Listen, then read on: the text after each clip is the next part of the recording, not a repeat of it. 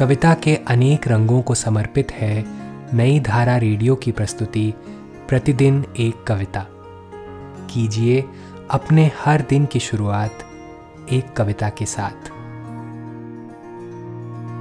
आज हम सुनेंगे मराठी के प्रसिद्ध कवि कुसुमाग्रज की कविता, रीढ़। इसका अनुवाद किया गुलजार ने। आइए सुनते हैं यह कविता मौलश्री कुलकर्णी की आवाज़ में। सर मुझे पहचाना क्या? बारिश में कोई आ गया। कपड़े थे मुचड़े हुए और बाल सब भीगे हुए। पल को बैठा, फिर हंसा और बोला ऊपर देखकर। गंगा मैया आई थी मेहमान होकर। कुटिया में रहकर गईं। मायके आई हुई लड़की की मानिंद चारों दीवारों पर नाची। खाली हाथ अब जाती कैसे?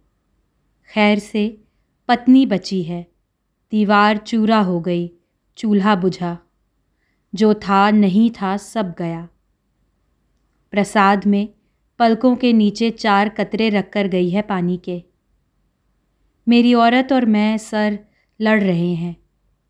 मिट्टी कीचड़ फेंक कर दीवार उठाकर आ रहा हूँ। जेब की जानिब गया था हाथ कि हंसकर उठा वो न न न पैसे नहीं, सर। यूँ ही अकेला लग रहा था। घर तो टूटा, रीढ़ की हड्डी नहीं टूटी मेरी। हाथ रखिए पीठ पर और इतना कहिए कि लड़ो, बस।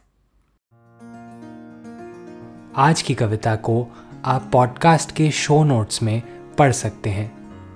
आप जहाँ भी प्रतिदिन एक कविता सुन रहे हैं, वहाँ अपने कमेंट शेयर करना ना भूलें।